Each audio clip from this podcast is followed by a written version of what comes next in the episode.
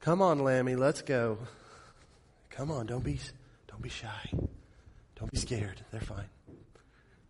They're nice people, I promise. It's okay. Shh, shh.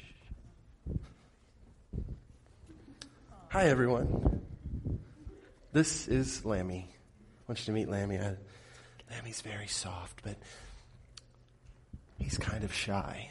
So um, be nice to him, okay? Maybe say something nice to him after the service. Um, he's a good lamb. I'm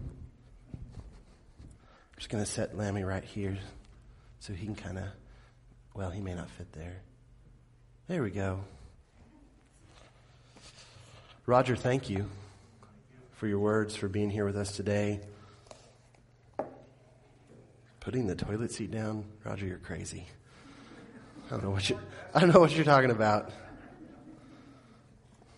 No, we are we are honored to have you here. We are grateful for the work you and others are doing in that place and how God is using you uh, to bring the harvest at Zuni. So thank you so much.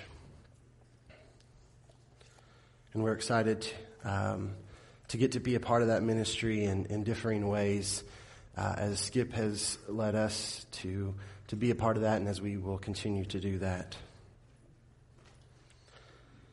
Well, as Skip mentioned, it is Palm Sunday. The Sunday in which we remember Jesus entering into Jerusalem as he prepared to go to the cross. As Jesus entered into Jerusalem, he was not the only one that was entering into Jerusalem. They were preparing for Passover week. Passover, which began the festival of unleavened bread, a seven day feast in the Jewish tradition. And even more so than it is now, during the life of Jesus, the Passover, or as the Jews called it, Pesach, was a very significant time for the Jews. It was celebrated on the 15th day of the Jewish month Nisan. And as I said, it began the Feast of Unleavened Bread, lasting for seven days. Of course, Passover was a reminder of God's judgment having passed over the Israelites when they were in Egypt. If you'll remember when Moses went to Egypt to lead his people out, to lead God's people out of that place, God performed ten plagues to persuade Pharaoh to let the Israelites go. And the tenth of those plagues, the last one, was the worst of them all. All of the firstborn males were executed by God's angel of death. But as God as had instructed his people and as he is a very merciful God to his people, for each family who painted the blood of a lamb on the doorframe of their house, God's angel passed over and the family was spared. And so this event and the practice of sacrificing a lamb on that day became a, re- a, yearly reminder to the people of God's faithfulness and of His mercy. Not only did the Jews look back in remembrance of the Passover in Egypt and their subsequent exodus from that place, but they looked forward to the coming Messiah who would once again free God's people from the enslavement they were under. Now, the Jews assumed that it would be a deliverance from their enslavement to Rome. But God had something much, much greater and more eternal in mind. He would send a Messiah who would eternally set his people free from their sin, from death, and from hell. Hallelujah. And, and the Passover was so significant that they started a month before preparing for this holiday. They would plan the meal and make sure they had everything they needed. They would clean their houses. They had to empty their house of all of the leaven. Any leaven in the house had to be put out, had to be done away with. And the people would begin preparing their sacrificial lamb. on the 10th of Nisan, five days before the Passover sacrifice and the Passover meal, the family would choose a lamb. Now, it was either a family or if they were poor and couldn't afford a lamb per family, sometimes neighbors would gather together. God allowed for that. And they would pick a lamb to represent either the family or the group of neighbors. And they would go out to their flock and they would pick a lamb that was less than one years old. It had to be older than eight days and less than one year old. It had to be a male lamb. It had to be a spotless lamb without blemish. A lamb that they had watched be born. A lamb they had cared for and kept alive. A lamb that they would bring into the home and it would become like a pet. They would care for it. They would love on it. And from the 10th to the 14th, they would inspect the lamb. They would watch it. They would watch it carefully. They would make sure that there is nothing wrong with the lamb, that it was worthy of the Passover sacrifice, or worthy to be so.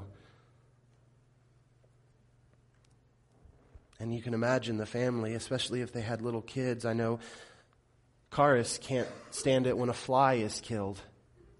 I can't imagine what would happen when the family pet was put to death. But it was commanded, it was necessary, because without the shedding of blood, there is no forgiveness of sin.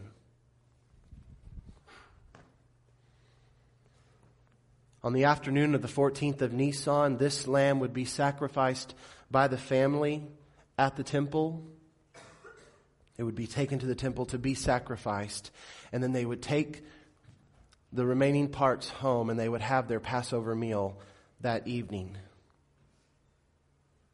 Now, as each family did this on the 10th of Nisan, as they chose their lamb, the high priest of all Israel was doing the same thing. He would go outside of Jerusalem and he would choose one lamb to be the national sacrifice, the one lamb that would atone for all of Israel.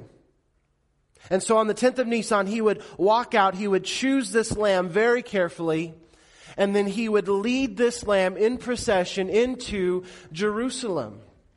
And what would happen is all the people who had come for this great holiday, this great celebration, this great remembrance would line the streets with palm branches singing Psalm 118, Hosanna. Blessed is he who comes in the name of the Lord.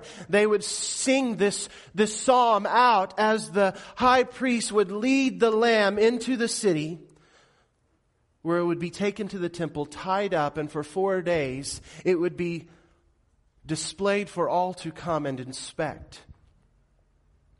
And then on the 14th, as the other lambs were, this one lamb was taken and it was sacrificed for the whole nation.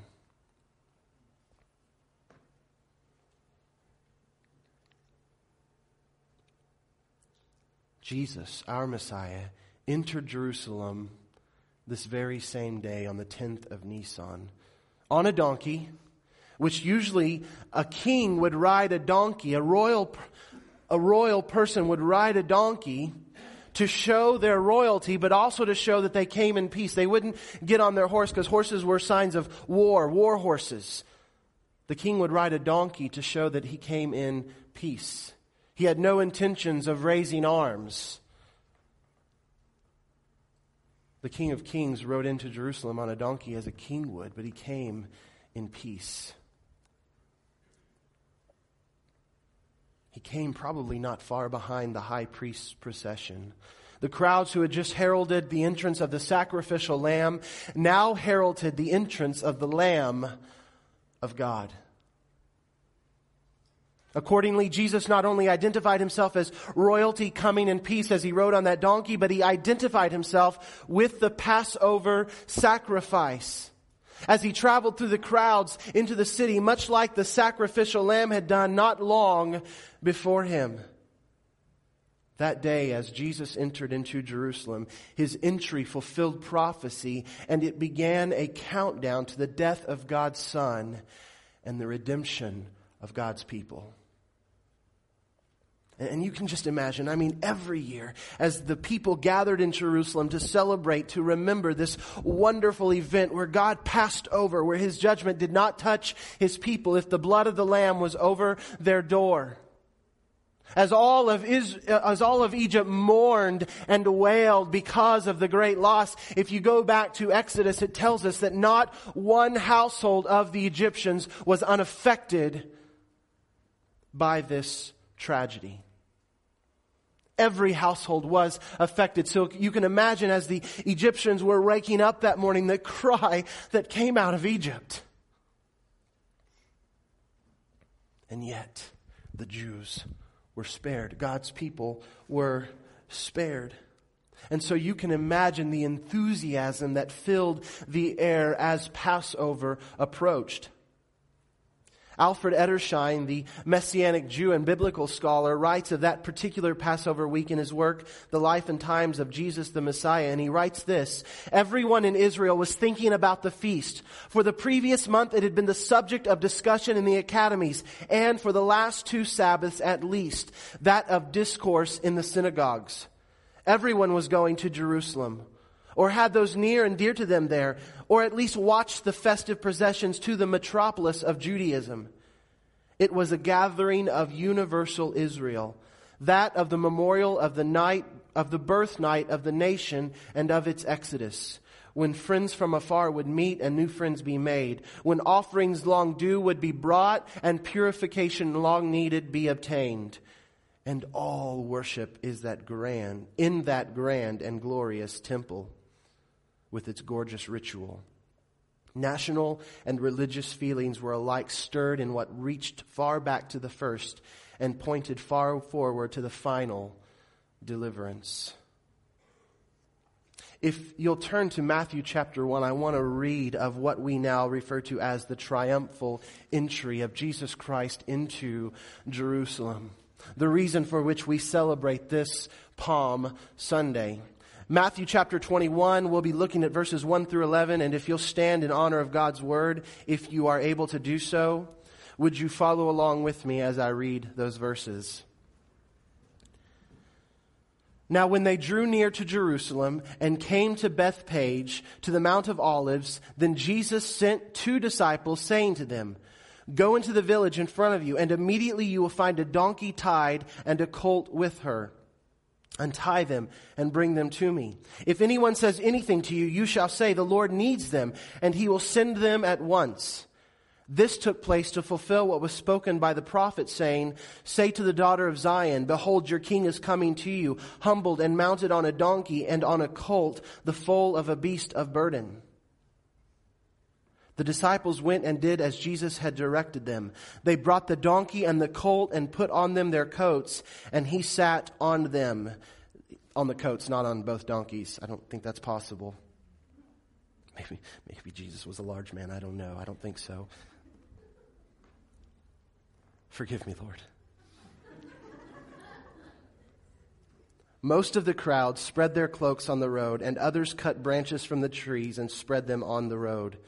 And the crowds that went before him and that followed him were shouting, Hosanna to the Son of David. Blessed is he who comes in the name of the Lord. Hosanna in the highest. And when he entered Jerusalem, the whole city was stirred up saying, Who is this? And the crowd said, This is the prophet Jesus from Nazareth of Galilee. You can be seated. So this was the environment in which Jesus entered into Jerusalem during that particular Passover week. Things were already exciting. I mean, it was palpable. It was almost electric.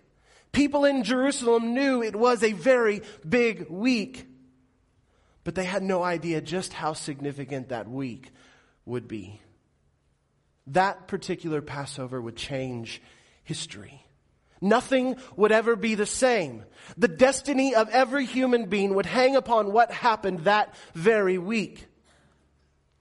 My friends, your destiny hangs upon what happened that particular week just under two millennia ago. What happened and what you do with what happened. What I want to do this morning is I want to look at Jesus' entry into Jerusalem and his subsequent death on the cross in comparison with the lamb the sacrificial Passover lamb. Because I want us to see today that in the Passover sacrifice, we can absolutely identify Jesus as the Messiah. The first thing we see here is that Jesus came in riding on a donkey. Zechariah 9 9 tells us, Rejoice greatly, O daughter of Zion. Shout in triumph, O daughter of Jerusalem. Behold, your king is coming to you. He is just and endowed with salvation, humbled and mounted on a donkey. This was to fulfill the prophecy of Zechariah. We also see Psalm 118, O Lord, do save, we beseech you. O Lord, we beseech you, do send prosperity. Blessed is the one who comes in the name of the Lord. We have blessed you from the house of the Lord. That's Psalm 118, 25 and 26. This is exactly what the people cried as Jesus were, was proceeding into town. And we see the prophecies one by one being fulfilled in the life of Jesus. In Isaiah 53, verses 1 and 9, we read about the suffering servant who would be the Lamb of God to take away the sins of the world. And in John 1 29, remember the words of John the Baptist Behold, the Lamb of God who takes away the sins of the world. We also know, according to Psalm 109, that he would be betrayed. And when we look forward to Matthew chapter 26, we see his betrayer is Judas. Now think about Lammy. I'm not, I thought about actually tearing him apart today, but I won't do that. That might be too traumatic. Um,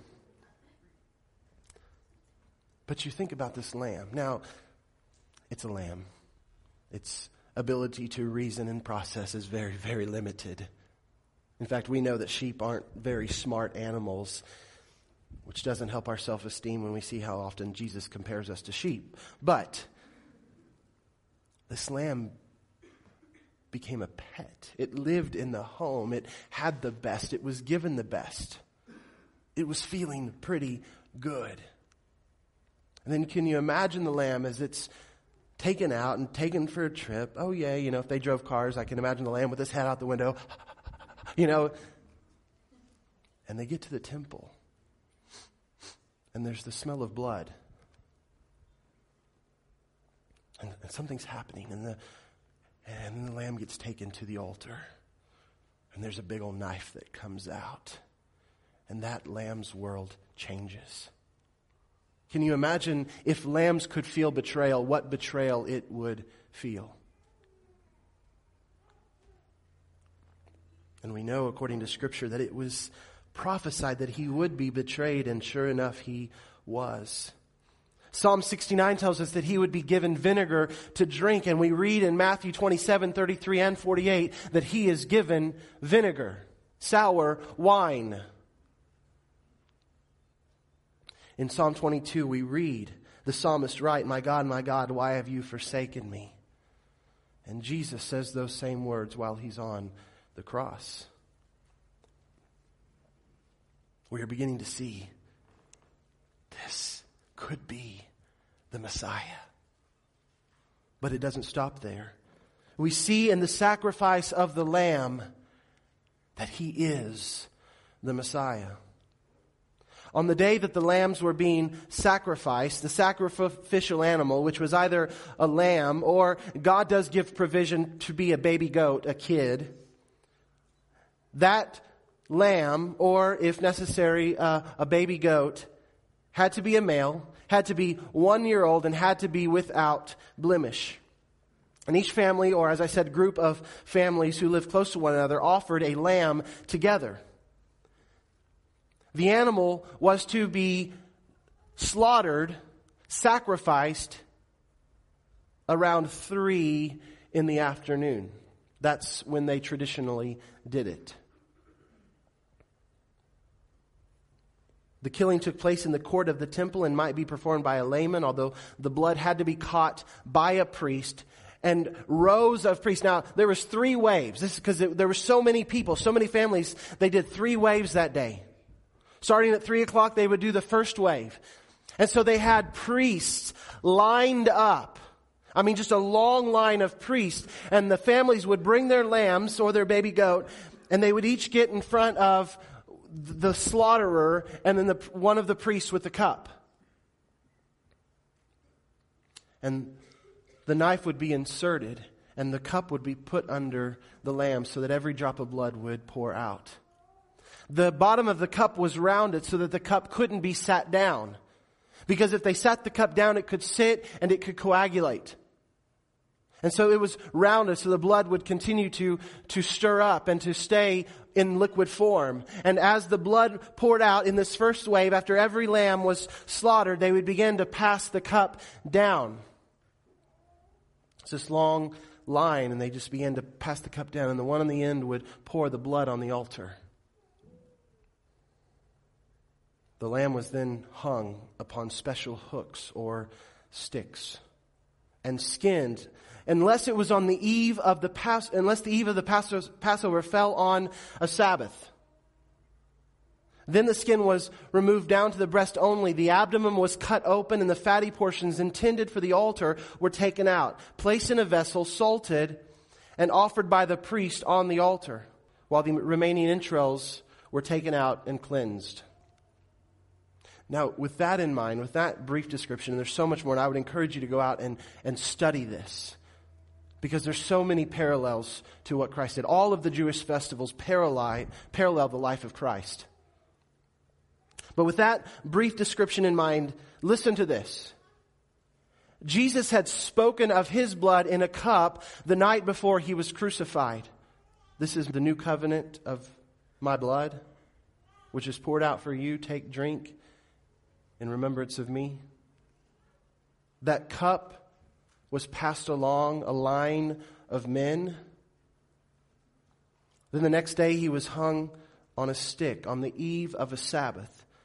He was whipped, having the flesh of his abdomen pretty much fully removed. And then his side was split open to make sure he was dead. Do you hear the parallels there? Well, let's just run down a list of these, these parallels. The first parallel we see is that we know the lamb had to be unblemished. Exodus 12, size, 12 5 says, Your lamb shall be an unblemished male, a year old. You may take it from the sheep or from the goats. And we know that in Christ no fault was found in him. Pilate summoned the chief priests and the rulers. This is Luke 23, 13 through 14. Pilate summoned the chief priests and the rulers and the people and said to them, You brought this man to me as one who incites the people to rebellion. And behold, having examined him before you, I have found no guilt in this man. Now the KJV says, no fault. He was faultless, blameless, without blemish. We know that the lamb was paraded in a week before the sacrifice, and as we just read here in Matthew 21, so was Jesus on the exact day in the exact same manner. Upon entering the city with the lamb, the high priest would take the lamb directly to the temple, as I already mentioned. He would tie it up in public view so that it could be inspected by all the people for the blemish. And they were all responsible for looking we just finished our taxes last night, and it doesn't, rem- it doesn't matter what your accountant says or doesn't say or does or doesn't do. If your taxes aren't right, the IRS doesn't go to your accountant, they go to you. Because you must inspect them because they're for you. And so the priest would tie the, the lamb up for all to inspect to make sure there was no blemish. In the same way, Jesus sat and taught in the temple courtyard for four days. Where was Jesus the majority of the time after he came in to Jerusalem that week? He was at the temple. It, God's word tells us that he was at the temple. For four days he was inspected and questioned as the Sadducees, the Pharisees, and the teachers of the law sought to trip him up. They sought to catch him in a lie or to entrap him. They could not because he was perfect and without blemish. Matthew 21 12, and Jesus entered the temple. This is right. This is the very next verse of the text we just read. Matthew 21, 14, the blind and the lame came to see him in the temple. Matthew 21, 23, when he entered the temple, this is the next day. The chief priests and the elders of the people came to him while he was teaching and said, by what authority are you doing these things? And who gave you this authority? They were testing him. Matthew 22, then the Pharisees went and plotted together how they might trap him in what he said. And they sent their disciples to him along with the Herodians saying, teacher, we know that you are truthful and teach the way of God in truth and defer to no one. For you are not partial to any. And guess where he was? He was in the, say it, temple. That's right. Matthew 22, 23. On that day, some Sadducees who say there is no resurrection came to Jesus and questioned him once again in the temple. Over and over and over. Matthew 23, then Jesus spoke to the crowds and to his disciples. He was at the temple. Matthew 24, then Jesus came out from the temple and was going away when his disciples came up to point out the temple buildings to him. And we find no fault was found in him. Not only was the lamb inspected, but the lamb was labeled. During the Passover time, a sign hung on each lamb's neck to know who that lamb represented. It bared the name of the owner of the lamb and the sins for who that lamb would atone. Now, if you'll remember, as Jesus was crucified, what did Pilate put over his head on the cross? He put a sign up there. That's right. He, sung, he hung a sign over his head with the name of his father. Now, let me tell you how that is. Studies have shown that, now, are you familiar with the tetragrammaton? The tetragrammaton, I'm sorry, is basically just the four letters that make up the word Yahweh in the Hebrew. The YHWH, if you were to transliterate that into English, that's what the letters are. Four letters because in the Hebrew language there are no vowels, they just have points that represent the vowels, and they were added later. Studies have shown that there's a good chance that the Tetragrammaton actually appeared over Jesus when he hung on the cross, not mysteriously or, or miraculously. During Bible times, one way that they would convey messages, since paper was very expensive, writing materials were very expensive, Messages, messages were often displayed by using the first letter of each letter, abbreviations. An example in English would be UPS, which stands for United Parcel Service. And so the phrase Jesus of Nazareth and King of the Jews, which is what they put over his head on that sign, it's a fairly long phrase. You wonder how could they fit all of those words on a little plaque? Especially when we know it was written in three languages on a sign above Jesus' head on the cross. But if we further inspect this phrase in the Hebrew, the Hebrew initials for Jesus of Nazareth and King of the Jews are the initials YHWH.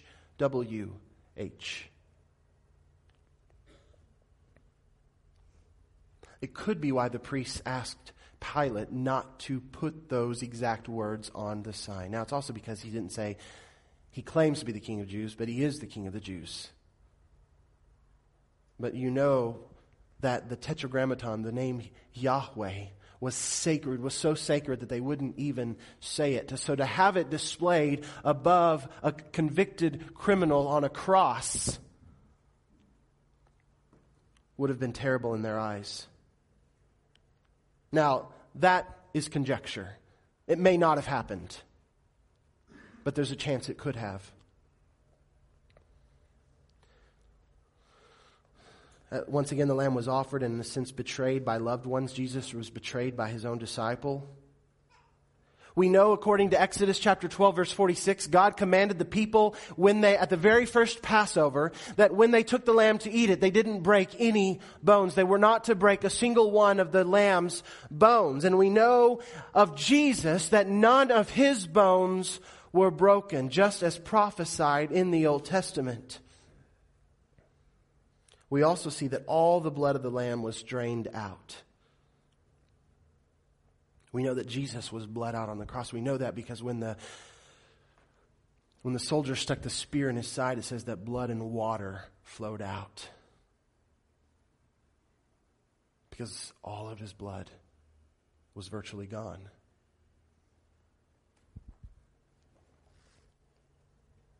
We know that on the morning of the sacrifices. The lamb was taken to the temple, the, uni, the, the, the nation the, the, national sacrifice, the one lamb that represented the whole nation. It was taken to the temple, and at nine o'clock in the morning, it was tied to the altar, the altar upon which, which it would die. And then around three in the afternoon is when they would actually kill the lamb. In Mark 15, 25, it tells us that at the third hour, Jesus was crucified. That means he was hung on the cross about the third hour. Do you know what time the third hour is? Nine o'clock in the morning. And then Matthew, Mark, and Luke, all three tell us that the hour at which he died was about 3 p.m., the ninth hour. Isn't that fascinating?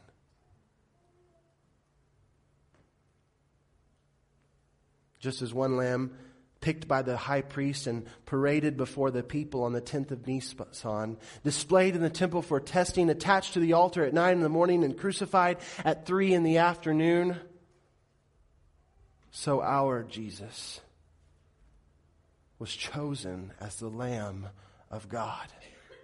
He entered Jerusalem on the 10th of Nisan he traveled the same path that the Lamb had traveled in the midst of those people crying out, Psalm 118, laying down their palm branches. He spent the next four days being tested at the temple. He was stripped. His skin was torn from him as he was whipped and beaten. He was attached to the cross at nine in the morning and was dead at three in the afternoon. His abdomen was split open as the soldier pierced it with his spear.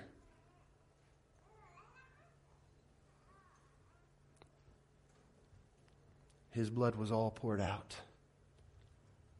And because he poured his blood out for us, our sins are atoned for. One perfect, spotless lamb for one sinful human race. There's no question. He is the Messiah. Jesus Christ is the Son of God. He is the once for all sacrificial lamb, spotless, blameless, and blameless, and his blood does atone for all sin forever and ever and ever. Once for all. Once for all time and once for all people, for all who would believe. And, and in spite of his own heart, Caiaphas the high priest in John chapter 11, in spite of his own sinful intentions, he said the words, it is better for one man to die than for a whole nation to perish. And unbeknownst to him, he was prophesying once again that Jesus was the Lamb of God. One man for all mankind. Now, we can think of him in that kind of of universal thinking that his blood can atone for all sin for every person who would believe. But I want you to hear this morning it was one man for you. One blameless, spotless man in place of you. And, and just in case we don't hear the gravity of what he went through. The betrayal he felt not just by Judas, but by every single one of our sins. Because it was your sin, it was my sin that put him there. Dr. C. Truman Davis, he has passed away now, but he wrote a commentary on the crucifixion from a doctor's standpoint. And this is what he writes. In the early morning, Jesus, battered and bruised, dehydrated and exhausted from a sleepless night, is taken across Jerusalem to Pontius Pilate. The prisoner is stripped of his clothing and his hands tied to a post above his head. A short whip consisting of several heavy leather thongs with two small balls of lead attached near the ends of each is brought down with full force again and again across Jesus' shoulders, back, and legs. The condemned man was forced to carry the patibulum, which is the crossbar, probably weighing about 110 pounds. He was forced to carry it from the prison to the place of execution. Without any historical or biblical proof, medieval and Renaissance painters have given us our picture of Christ carrying the entire cross, and most likely that's probably incorrect.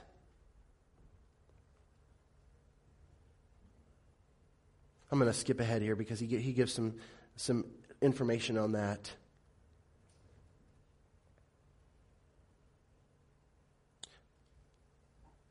You also see the pictures in paintings of the nails in the hands, the palms. But Roman historical accounts and experimental work have shown that the nails were driven between the small bones of the wrists and not through the palms. Nails driven through the palms will strip away between the fingers when they support the weight of a human being. The misconception may have come out through a misunderstanding of Jesus' words to, to Thomas, observe my hands. And anatomists, both modern and ancient, have always considered the wrist as part of the hand. Uh, uh, tit, uh, I don't know how to pronounce it. It's the or, or, small sign stating the victim's crime was usually carried to the front of, front of the procession and later nailed to the cross above the head. So we get the, the sign above his head. A small bundle of flexible branches covered with long, long thorns, commonly used for firewood, are plated into the shape of a crown, and this is pressed into his scalp. The heavy patibulum, once again the crossbar of the cross, is tied across his shoulders, and the procession headed by a centurion begins its slow journey along the Via Dolorosa. In spite of his efforts to walk erect, the weight of the heavy wooden beam, together with the shock produced by copious blood loss, is too much. His, he stumbles and falls. The centurion, anxious to get on with the crucifixion, selects a stalwart North African onlooker, Simon of Cyrene, to carry the cross. The crucifixion begins. The legionnaire drives a heavy, square wrought iron nail through the wrist and deep into the wood. The patibulum is then lifted in place at the top of the stipes, and the, and, and the sign reads, Jesus of Nazareth, King of the Jews, is nailed in place hours of this limitless pain, cycles of twisting, joint rending cramps, intermittent partial asphyxiation, searing pain as tissue is torn from his lacerated back as he moves up and down against the rough timber. Then another agony begins. A deep, crushing pain deep in the chest as the pericardium slowly fills with serum and begins to compress the heart. The body of Jesus is now in extremis, and he can feel the chill of death creeping through his tissues. This realization brings out possibly little more than a tortured whisper It is finished. His mission of atonement has been completed. Finally, he can allow his body to die with one last surge of strength. He once again presses his torn feet against the nail, straightens his legs, takes a deeper breath, and utters his seventh and last cry Father, into thy hands I commit my spirit. And he dies. And he didn't have to do it. He wasn't guilty. He didn't deserve it. He did it for you. He did it all for us. Now, he did it to honor his Father, there's no doubt. But if there was no sin, there was no need for crucifixion. There was no need for a Savior. He did it for us. My friends, as Gentiles, as those who live in AD and not BC time, we do not look back to a time in Egypt when God passed over our people we look back to a cross when the spotless, blameless Lamb of God hung on a cross. And if we would trust Him, if we would come to Him in faith, if we would give our lives to Him, confess Him as Lord and Savior, and believe in your heart that God raised Him from the dead, God's wrath, His judgment, all of His anger against sin will pass over you. And he will welcome you to himself, where you will live in his presence, not just now, but throughout eternity. They took their lambs to the temple, so that their sins might be atoned for. The blood brought atonement. The blood bought atonement. Jesus paid it all. All to him I owe. Have your sins been covered by the precious blood of the perfect Lamb, Jesus Christ, who is the Messiah? Have you been atoned for? Have you come to the cross and been passed over? All of your sins, all of your trespasses, all of your wrongdoings overlooked, and only mercy, grace, and love poured out on you. That's the invitation as Greg leads us in this final hymn. And would you stand as he does? That is the invitation to come to such a Messiah, to such a Savior who was the Lamb for us.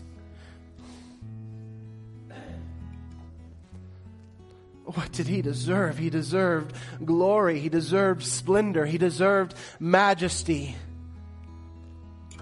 But what did he take on himself? He took on shame, reproach, scorn, pain, and death. He did it for me. He did it for you. Why would you not come to such a Savior? Why would you not receive that gift of mercy? Why would you not today? When the Israelites would go to the temple, they would take their lamb.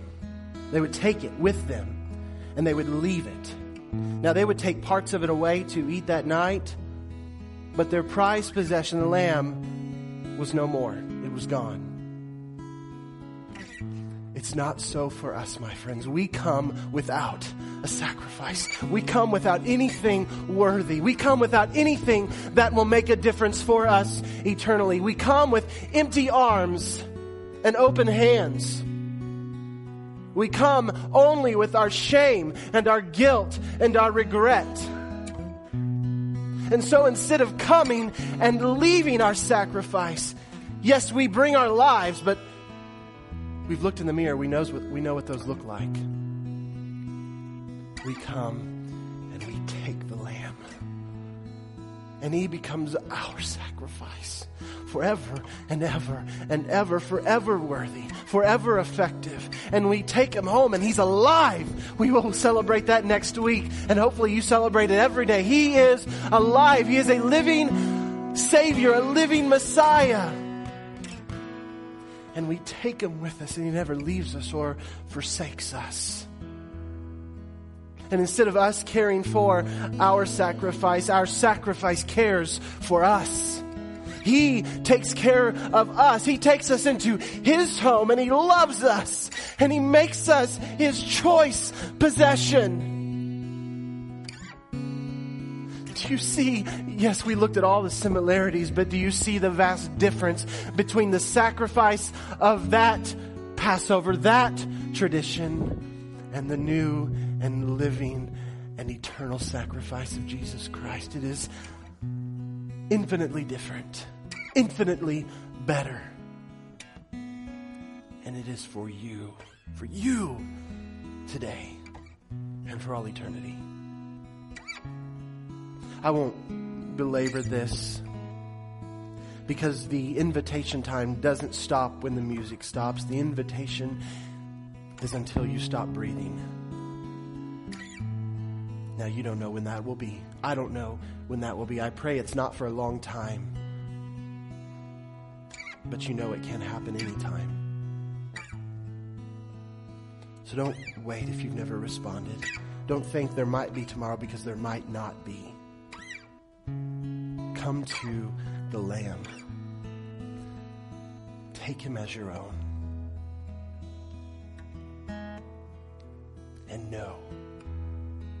What it means to be truly loved, to be truly cared for and to be truly redeemed. Father, we thank you that your son was battered and bruised for us, that he was scarred on our behalf. He was beaten and pierced shamed, and humiliated. Thank you that you were pleased to crush your own son so that we might live. God, there's nothing we can offer today that is worthy of that love, that is worthy of that gift. But Father, in extreme humility, we lay at your feet and we say, Take us and use us. Though it's not much, it is yours because I want to be yours. And Father, if there's anyone in here today who is living as a dead person, who is living without the confidence and assurance of knowing that Jesus is their Savior, don't let them rest. Don't let them sleep. Don't let them be comfortable until they have made that decision. That week, some 2,000 years ago, changed everything. And our eternities hang in the balance, dependent upon, dependent upon what we do with Jesus. And so, Father, in your grace, in your mercy, would you draw unto yourself anyone in here today who does not know you yet, so that they will know you, and we know that knowing you is eternal life. Thank you, Father. We give you this day, we give you these lives. In Jesus' name, amen.